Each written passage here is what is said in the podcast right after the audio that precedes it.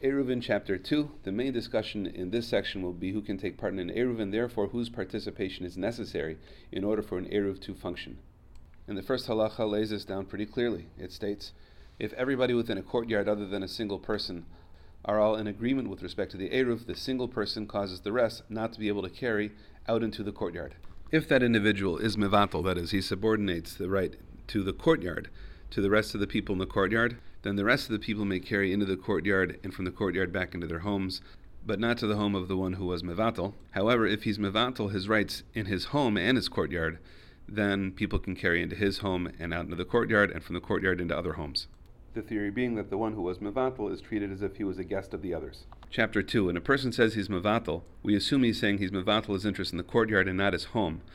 In order to be mevatel his interest in his home, he has to be explicit a Yeresh, someone who inherits, is able to be Mevatel on behalf of the person who passed away, including even on Shabbos itself.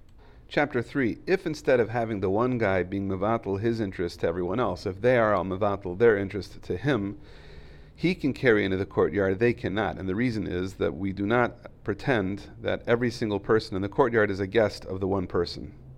Halacha 4 If two or more people decide that they don't want to participate in the Eruv, but they want to be Mevatel their property, so those who participate in the Eruv are allowed to carry, and those who do not participate in the Eruv are not permitted to carry in the courtyard.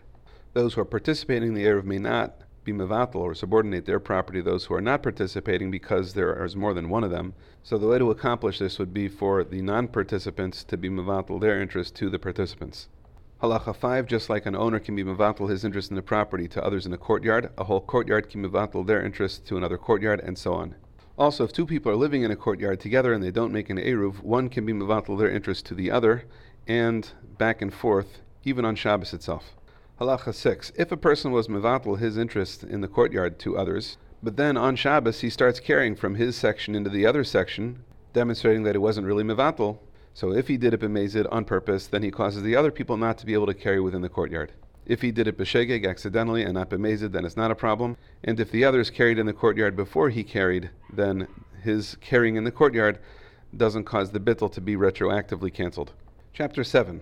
If non-Jews establish a partition around a courtyard prior to Shabbos, so it's not possible for the people within the courtyard to make an eruv within the courtyard. Similarly, if someone who owned a property in the courtyard dies prior to Shabbos and the heir lives somewhere else, it's not possible to make an eruv because the heir does not live in the courtyard.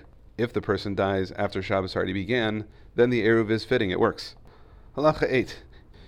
If a Jew and a Ger live in a cave together and the Ger dies before Shabbos without leaving an heir, if another Jew lays claim to his property, that other Jew is not in the cave and therefore doesn't participate in the Eruv, he prevents the Eruv from being established. Mishnah Berurah adds that if the Ger's property remains ownerless on Shabbos, then the Eruv can be established.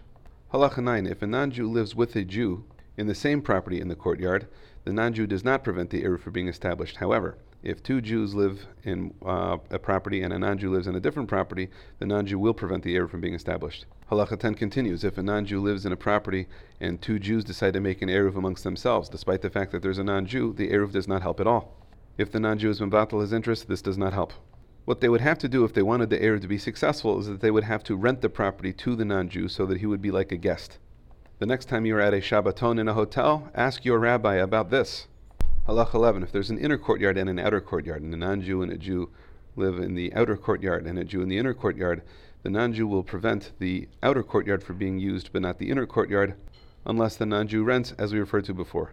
Halacha 12. Since the rental agreement is a kind of legal fiction, it is permitted to enter into it on Shabbos itself and the agreement can be made with the Gentile's wife or with his workers, etc., even without the knowledge of the Gentile who owns the property.